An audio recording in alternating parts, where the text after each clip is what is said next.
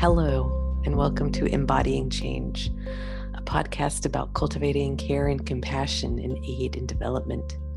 I'm Melissa Pitotti, and this podcast is part of an initiative I'm working on with Mary Ann Clements, which is being hosted by the CHS Alliance. Our work looks at the intersections between mental health, people management, and organizational culture using the lens of care and compassion.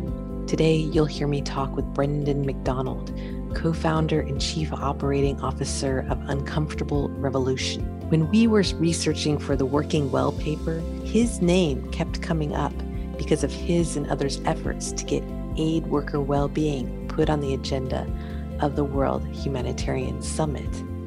I wanted to find out what happened and what we can learn from that experience. This conversation touches on a variety of issues, and I'm going to tell you in advance that it, it gets real. The issue of suicide comes up. So I wanted to say that if you are in distress and want to talk to someone, there are many resources available worldwide, including at www.befrienders.org. I hope you enjoy this conversation as much as I did. Here we go. Welcome, Brendan McDonald.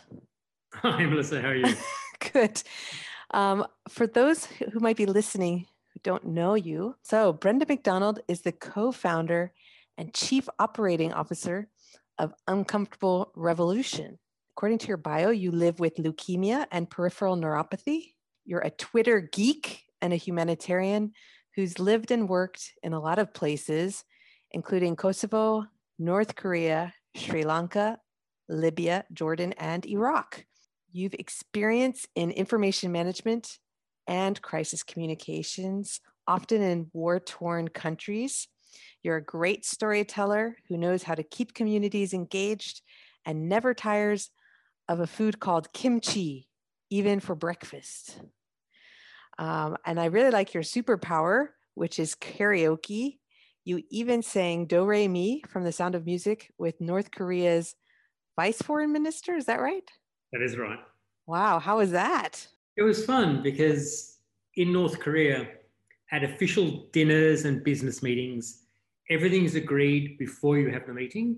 And the only time business gets done is at the end of the meal when everyone is quite drunk on soju, the Korean uh-huh. white liquor, brandy mm-hmm. and people relax and sing, and then you can say a little bit more because the Koreans will trust you more because they believe that when you're drunk, the authentic person is revealed.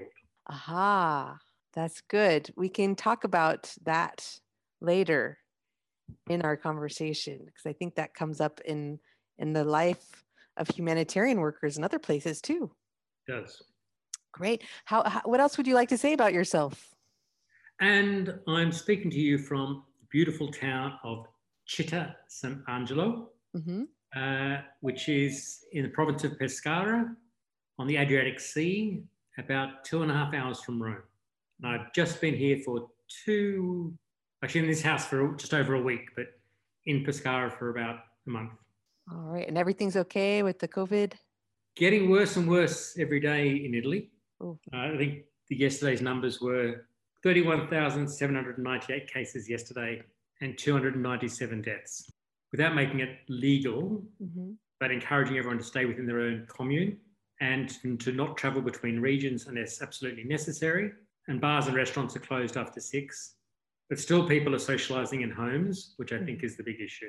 Yeah, I'm here in Geneva, and they've just announced stricter measures in Geneva than in the rest of Switzerland, but a lot of closures uh, because the, the the wave just gotten out of control. It's overwhelming hospitals here.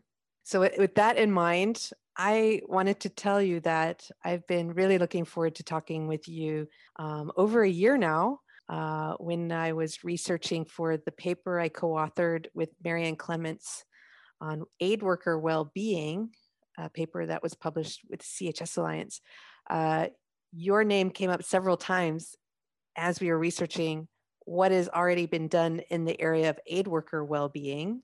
And so I was curious to start the talk um, by knowing a little bit about why uh, you yourself have been interested in aid worker well-being? It actually stems from many years ago when I was in the Australian Army. And one of the things that they would very consciously teach you as part of first aid in the military was they didn't call it mental first aid, but the idea of being very aware of mental health conditions, of depression, uh, some signs of suicide, because you know, in fact, the very first army unit I was in, a week before I arrived, a young soldier had killed himself. So you did have a high rate of suicides, and as an officer, you were trained to be more cognizant of it. And then, of course, in preparation, if you were ever on operations, to be aware of PTSD and the effects of you know sustained operations on individuals. And then when I came into the aid world, it shocked me that none of that was present. And from then, I started getting interested in it.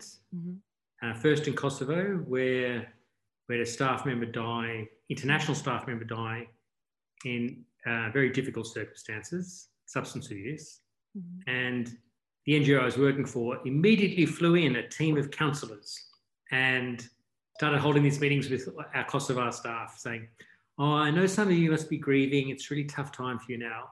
And my staff was so angry, the Kosovo staff, because it's mm-hmm. like, so we've been with you in the refugee camps in Macedonia. Um, some of us lost our family members, have had our own trauma living through conflict. Mm-hmm. And not once you speak to us about the trauma we've lived as mm. staff members working for care, and of course, as, as refugees and IDPs. Mm-hmm. Um, but soon as an expat aid worker dies, you mm. suddenly are all over yourselves with the concept of um, counselling. Mm. Uh, and various permutations of that type of view mm-hmm. on mental health uh, I saw throughout my career.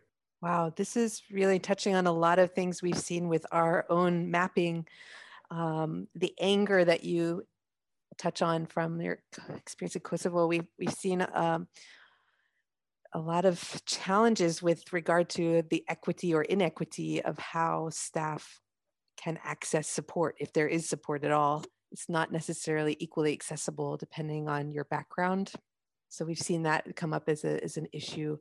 Yes, and then the other aspect of it, which I've never understood in the UN, is even if you take the perspective of simply productivity, productivity or efficiency of your workers, mm-hmm. um, the more staff that are burnt out, fatigued, the concept of presenteeism, mm-hmm. um, your efficiency drops as an entity. Mm-hmm. So you're always screaming for more money, but if you're better at looking after your staff, you would actually be much more productive. And that has never been seen as an important issue from any of the managers I experienced. One of the things you wrote that really uh, resonated with me, I think you made a business case where you ex- kind of looked at some of the figures, how much you'd actually save by investing in staff well being um, because uh, one of the challenges we've had in getting um, some traction with upper level management is this idea well tell us what's the return on investment so to speak. And i think you did in your own business case. Am i right there? Yeah it was a number of years since i've read it. But i think the the ec had done some studies in mm-hmm. europe in the general population on the topic of um, people going to work when mentally ill or exhausted, the, the presenteeism issue. Um, and there's been various other studies done where when staff are unwell, either mentally or physically, they're obviously less productive. The challenge in the UN of translating the business case, mm-hmm. I guess aid workers generally, is we're not very good at being efficient in any case, right? So the amount of gross, gross, gross inefficiencies that we would see and I'm thinking particularly of, of, my time in the UN, pale in comparison to the inefficiencies of, of having staff who are burnt out. So you can't even measure efficiency in the UN. So how can you make a business case to say that you'll be more efficient if you have healthy staff?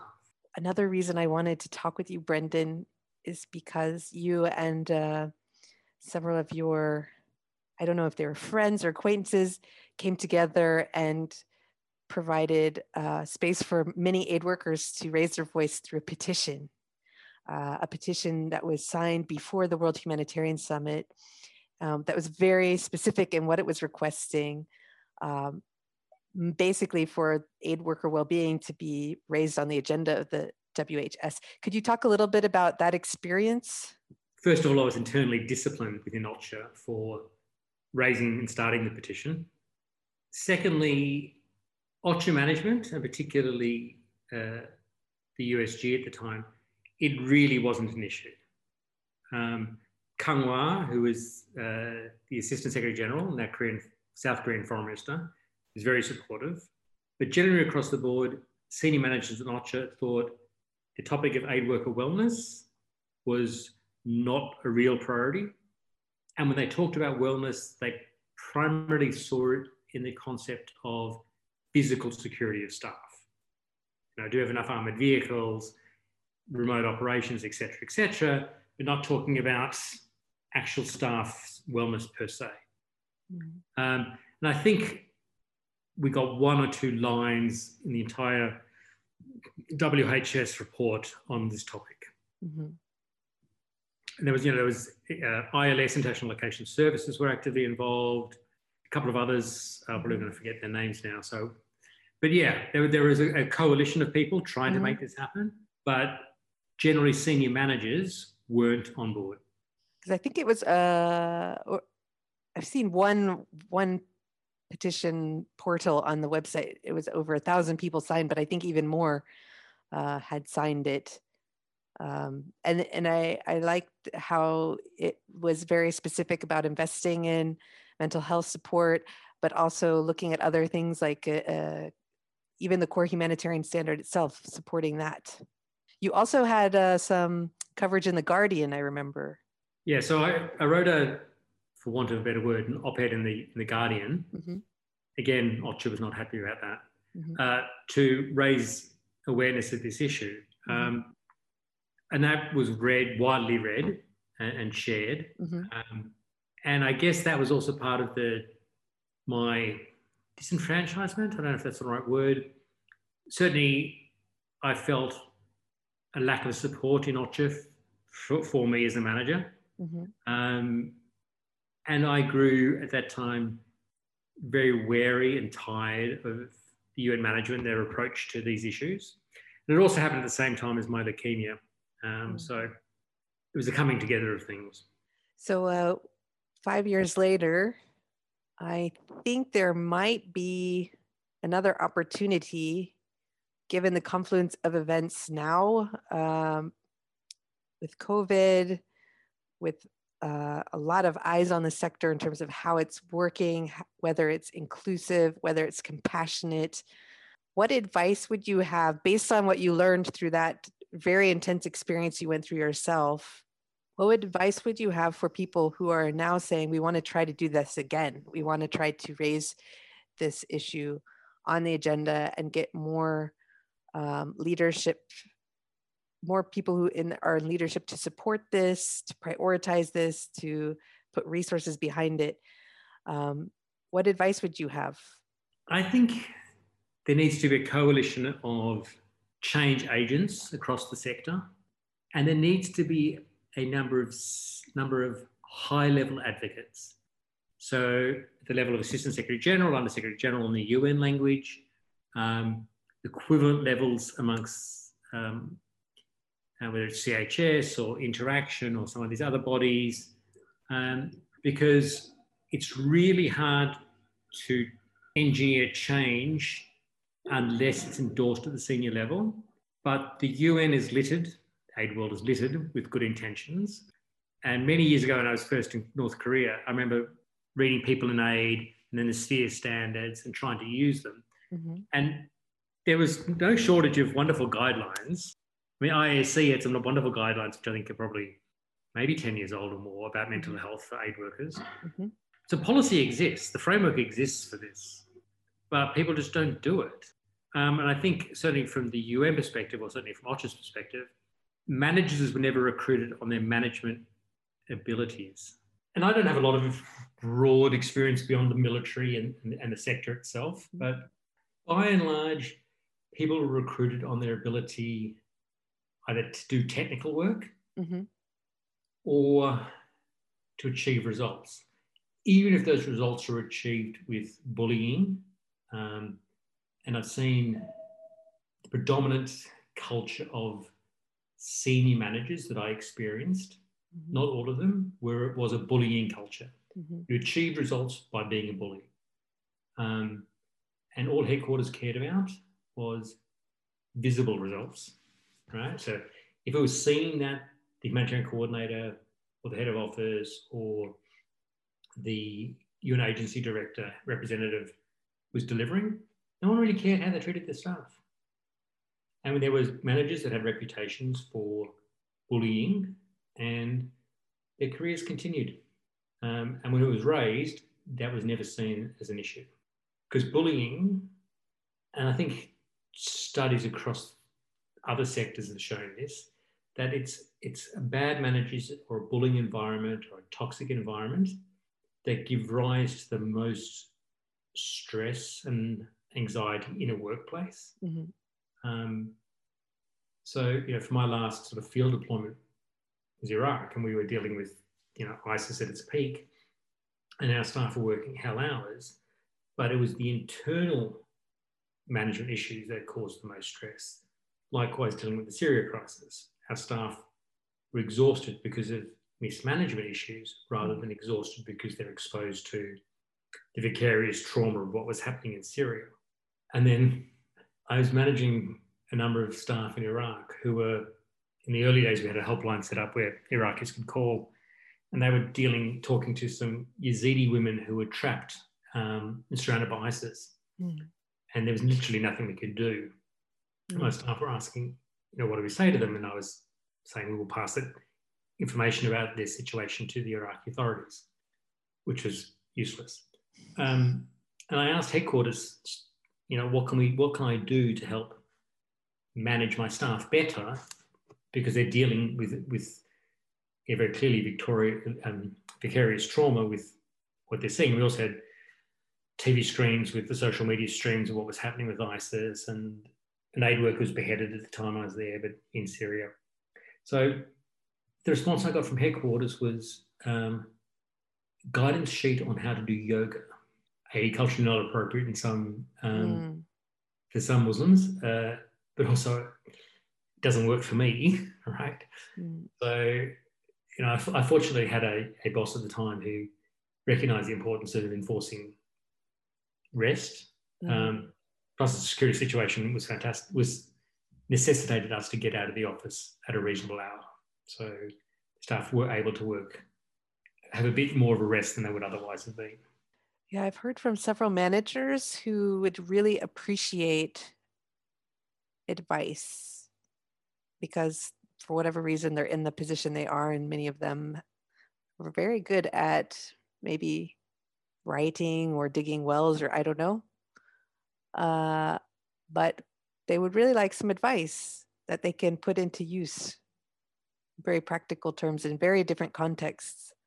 Um, for example what what do i say to a colleague who i know is clearly struggling but i don't know what's appropriate or within the within the realms of the appropriateness of this context what should i do first thing is be nice um, i know that sounds a bit patronizing but be sensitive or empathetic to, to your staff's needs also recognize that, and across the board in, in every aid operation I've worked in, mm-hmm. we've always been under resourced.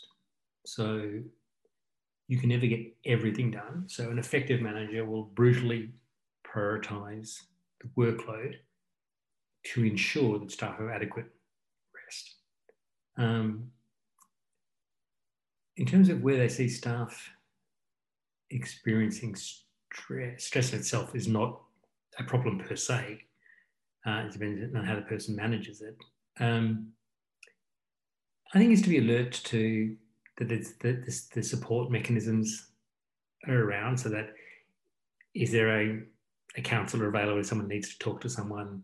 Mm-hmm. Um, are you creating adequate space for rest in the duty station? Um, is it a safe duty station in terms of free from um, bullying, free from harassment? Mm-hmm. Um, I don't know. You remember Fifty Shades of Aid? Yes. You know the, the thread about guest houses. Um, mm. you know, like so I come from a Australian Western culture, which is very much after work you you drink and you socialize and you talk a lot and you party sort of. Mm-hmm. Um, but if you have a diverse workforce, which you should, mm-hmm. that might not necessarily appeal to a lot of other cultures, and they don't want to come home to to an environment where there is drinking going on and, mm-hmm. and loud music and so on. So you have to think about how do you balance my needs, which is how I cope, versus the needs of a staff member who doesn't do those things. And of course, every but every by now every organisation should have, fingers crossed, some guidelines on how to help staff in this situation. Mm-hmm. This is uh, touching on something that we've seen in uh, the research, for example, of uh, Liza Jachens, who's with Webster University, uh, occupational psychologist, and she has spent a lot of time working with aid workers to see how are they doing. Um, she's looking at things like burnout, anxiety, depression, PTSD, but also this idea of ha- negative coping mechanisms like hazardous drinking. And it's interesting to see how these manifest differently depending on the context, but it's definitely in the aid community, we're seeing more prevalence than, for example, in uh, other contexts. I mean, we see it in the military too and other helping professions et cetera but it's it's interesting there and one of the things she talks about touches on what you had said earlier a lot of people when they are going to bed at night and they might be ruminating um, they of course could have been through something very traumatic which can be on their mind a lot of times they're replaying in their mind a conversation they had with a work colleague that's really bothering them maybe that's a, a, a bullying situation. Maybe it's a toxic work environment. Maybe it's just a really dysfunctional setup where the stress load, the workload is just not being managed um, to the best that it could be. And that's part of the reason why in our initiative now we're looking at people management, we're looking at mental health, and we're also looking at organizational culture and how these things combine. Um, do you want to say anything else on this topic of workplace culture and organizational culture? What are some ingredients you think need to be invested in, cultivated to, to have that kind of support for people who are in stressful situations? I'm not sure the case is today, but certainly when I first became an aid worker, I was given a two hour briefing by Care Australia in Canberra and put on a plane. Um, there is generally no induction Soon in the UN, induction might happen three, six months later, perhaps. Um, that, was an OCHA. Uh, so people, in terms of the onboarding process, mm-hmm. are not made aware of the redress mechanisms when there is a problem in the workplace. Mm-hmm. Often it's a matter, of reaching out to colleagues or Fifty Shades of Aid or getting online doing research to work out how do I actually make a complaint it's a problem? Um, often individuals, and of course I'm generalizing here, often individuals are not themselves prepared for work in, um, in the aid world. Uh, and a lot of what happens in the A world in terms of the stress, the workplace culture, etc., does happen in the private sector mm. and it happens in government. So it's not always unique to our sector, but you're exposed to additional stresses of being far from family and friends, in a difficult duty station, exposed to various traumas which you might not be might not get exposed to elsewhere. So staff members need to have their own, I don't know the words resilience, but they need to be aware how they can sort of self look after themselves better mm-hmm. and look after self self care better. Mm-hmm and to recognize themselves when they start seeing either themselves or others display unhealthy coping mechanisms. Um, and I think, certainly, and again, my knowledge is a little bit stale now, mm-hmm. but generally, I didn't think that was ever present in the aid world. I think perhaps ICRC might do it better than others, or but I'm not sure. One of the things we're doing now with the initiative is we're supporting conversations in different contexts in um, the Middle East, in Africa, in Asia, and Europe, uh, to try to understand from different organizational perspectives and different individuals who are working maybe from a staff care perspective or a management perspective or other work what what are some of the barriers to the duty of care and what can we do together collectively? And one of the things that keeps coming up is this issue of stigma. And i was hoping now you could tell us about your initiative uncomfortable revolution especially as it relates to topics that might have a taboo around them or stigma and and yeah what what do you want to say about that? So sort of uncomfortable revolution is a social enterprise that we're focused on raising issues and awareness around uh, disability and long-term chronic illness and one thing that, that's very apparent is that there's a lot of ignorance about illness physical and mental and disability and there's a lot of stigma around it. So, whether it's the issue of um, people who are partly ambulatory, so you can be in a wheelchair some of the time, mm-hmm. um, and the amount of abuse people get when they're seen to be in a wheelchair and then stand up, people accuse them of faking it, of not needing a handicap, um, you know, disabled parking uh, uh, placard mm-hmm. um, or faking it at an airport. Um, you have the whole thing with cancer where it's the common refrain of "you don't look sick." I um, my wife's former boss joked that how could I be ill if I was on Twitter so much? Mm. Um, there is issues of people um, bodily functions. There's issues of people who need to go to the toilet who need to get to access to a disabled toilet but, but can't because there just aren't enough of them. Or I read a story recently of someone in London who went out for an evening. This is last year, of course, before COVID. So she had had her last drink in the morning, so she could go out in the evening without having to go to the toilet. Uh, so basically, people would dehydrate themselves to try and have a social life. So all these sort of complex things that people experience. Mm-hmm. And then on the mental health side, enormous stigma. Mm. Um, surrounds everything from people who have bipolar disorder to um, PTSD to CPTSD, etc. Um, and the more I learn about it, I realize that I have um, unconscious bias against mental illness as well. You know, it's harden up, don't cry, don't display emotions, you know, pain is weakness leaving the body type quotes. So then as an adult, being strong mentally, and then either you or loved ones struggle with mental illness, mm-hmm. it's a real challenge to try, to try and isolate that out of your own head and say, okay, what's my unconscious bias about this person who can't cope?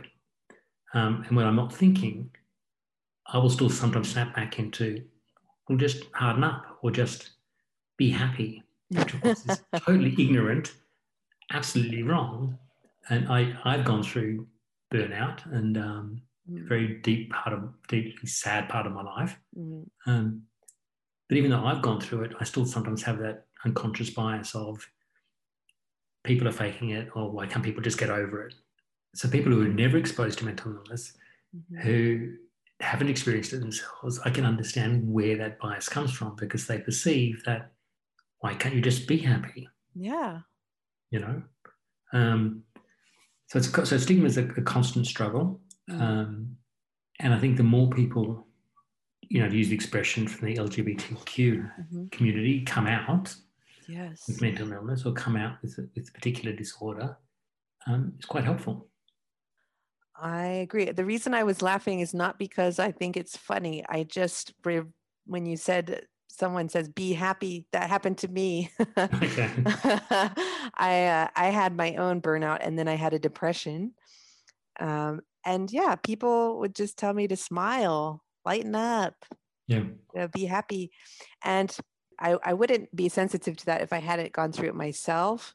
But now that i'm sensitive to i'm looking for examples of people who are going like you're saying coming out and talking about their own experience. And I was really moved by some videos that uh, your organization has put out there on, I, I found on YouTube, but maybe people can go directly to the website or other places. Um, for example, a story by Joy, who had a depression growing up, and she talks about her personal story there. And I thought there was so much there I could connect to. And uh, I don't know if you want to talk a little bit about these uh, testimonials, these stories. Yes, we, we did a fellowship a number of years ago, and Kelly Powley, a Canadian director and editor, uh, has collaborated with us to produce a series of 10 interviews looking at a range of mental illnesses.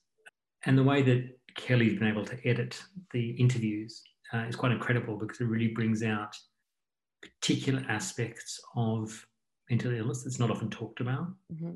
And so we, we are going to cover PTSD. There's um, some very good insights into OCD that are coming up. Mm-hmm. Um, and we actually do hope that these videos have a long shelf life mm-hmm. and help inform discussions because I think we deliberately made them to be like between five and seven minutes mm-hmm. so that they are easily digestible. Um, uh, yeah, and the series finishes in mid December. So we launch every Saturday, uh, New York time at 10 at 9 a.m. The next episodes. 10 a.m. Excellent. So then we can also look forward. We, we should subscribe. Yes, please. Subscribe to, it, to us on YouTube. On YouTube. Okay, good. So we should subscribe and then we'll be notified every Saturday when the new video comes. Yes. Ah, okay, fantastic. Um, one of the things I noticed in the videos I have seen so far is this idea it's really important to talk to someone that you trust and to reach out. And I think that's something we're seeing in a lot of the work we're doing now is just the power of having conversations with people you trust. Um, just knowing that you're not alone, that this is something that so many people are going through. And I think, especially now during COVID, um, some people are feeling isolated or some people are feeling overwhelmed.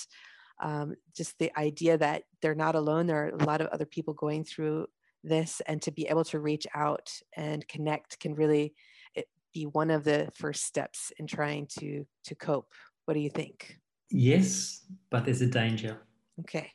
A dear friend of mine uh, has been really struggling with depression. Mm-hmm. um, and she reached out to a good friend of hers to talk about what she was experiencing. And her good friend was so dismissive. Mm because she had the stigma, the bias, right? Mm-hmm. So even though this friend, in fact, had a sister who died of brain cancer mm. and has experienced a lot of trauma herself recently, did the usual responses of think positive. Why are you taking antidepressant medication?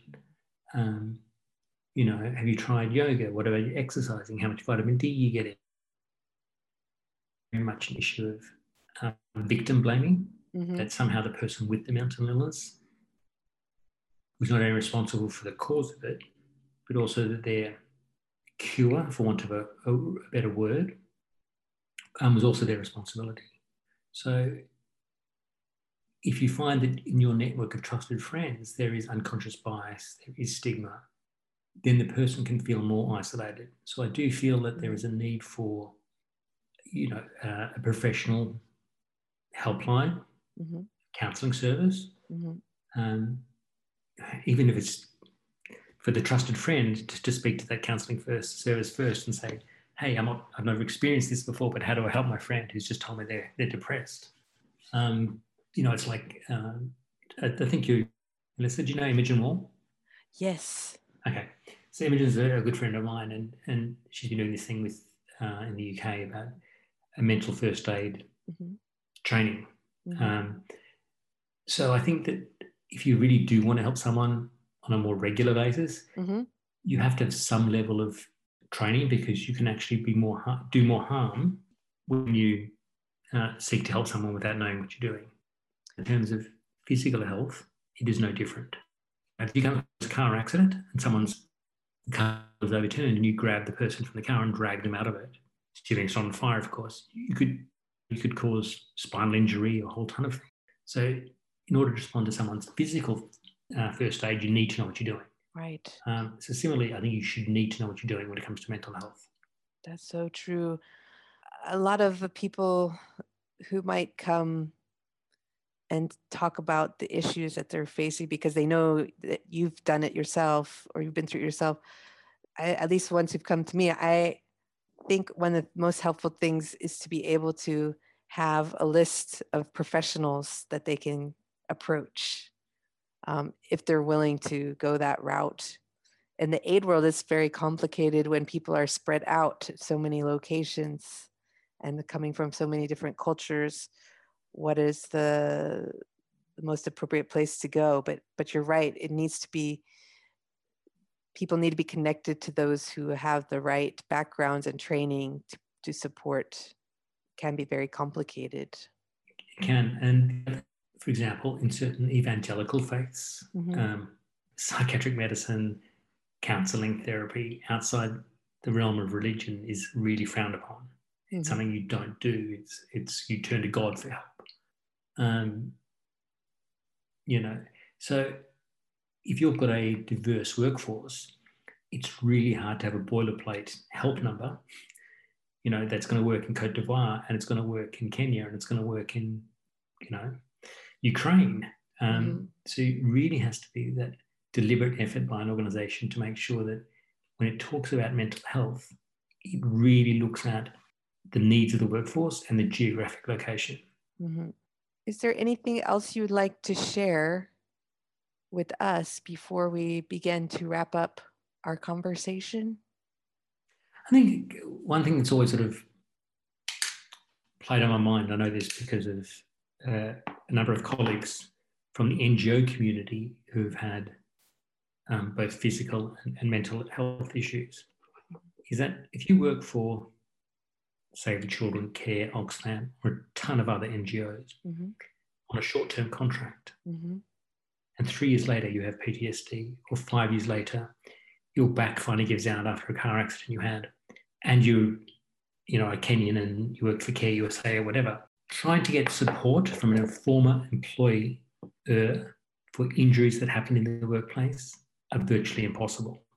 And that's in strong con- contrast to, you know, Australia and a lot of other countries where, you know, if if I work in Australia and my company contributed to my illness or uh, whatever, years later, I still have legal recourse to get their assistance. Um, that doesn't exist in the aid world, uh, particularly with such transitory contracts.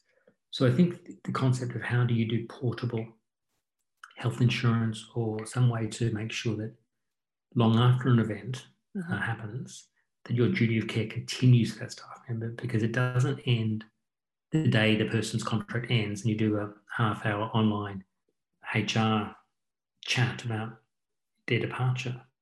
So that's an issue. Mm-hmm. And also, and I raised this many years ago, I don't think we have the data we need. Often this is the issue of self-reporting. Mm-hmm. Uh, it's, it's not just anecdotal, and there's some studies that you've talked about, but I think we need to get a better grip of what is the data within the sector on mental and physical health, and then do that comparison across other sectors, and then try and find what are the other sectors that are most like the aid world, and are we trying to benchmark ourselves against that? And I don't know if that's feasible.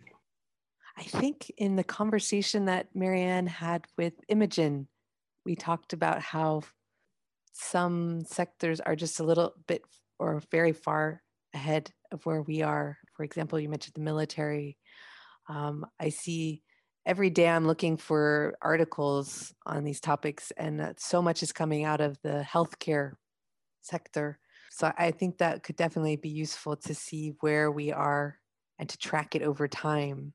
Yes, I mean, I've changed my view about the military in terms of some things, but you know, I left the Australian Army in 1999.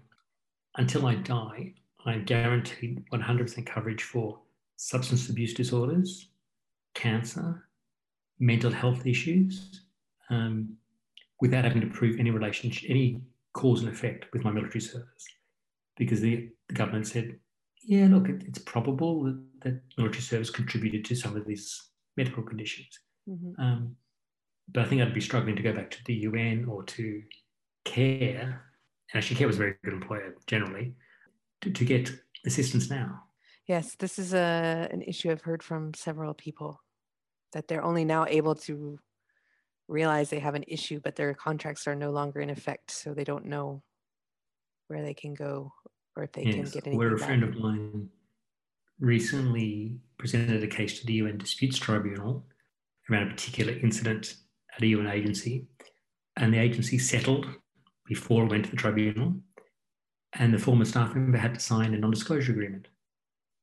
So they can never talk about the abuse. They can either talk about the fact that the agency admitted liability, the fact that the agency paid them. Um, and I understand why the agency does that uh, from a management perspective, but it means there's all these hidden things that happen. Yeah. And there's no recourse, and the people's names are never published about that person was a bully or that person committed harassment. So I think the, the transparency around this from a management perspective is still pretty poor. Wow, Brendan, we've taken a tour on all of the things that we're thinking about in the initiative, and you've just uh, really uh, helped us to think through these things because you've been thinking about it a lot longer than I have, at least. Um, and I'm really so grateful to you for taking the time to be with us and for the work that you have done already before in the run up to World Humanitarian Summit and now with Uncomfortable Revolution. Um, just really important stuff that we definitely need to support. So I want to thank you for your time, Brendan. And uh, do you want to put a shout out for people who want to learn more about you? How can they get to know what you're doing now?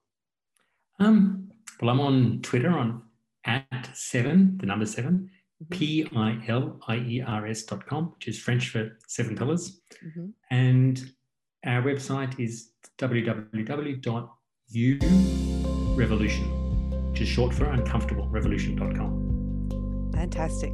Thank you, Brendan. thanks to everyone who's been listening, signing out, and have a great day. You've been listening to Melissa Pitotti in conversation with Brendan McDonald of Uncomfortable Revolution. This is Embodying Change, a podcast about cultivating care and compassion in aid and development. The show is edited by Ziada Abaid. If you enjoyed the show, you can help us in three ways. First, you can share the show with your people. Second, you can leave us a review to help others find us. And third, you can make suggestions for a future episode by emailing us at compassionateorg at chsalliance.org. We're open to your feedback and we're on the lookout for examples of good practice in the sector. We will be back soon with another show exploring care and compassion in aid and development. Till then, take care and be compassionate with yourself.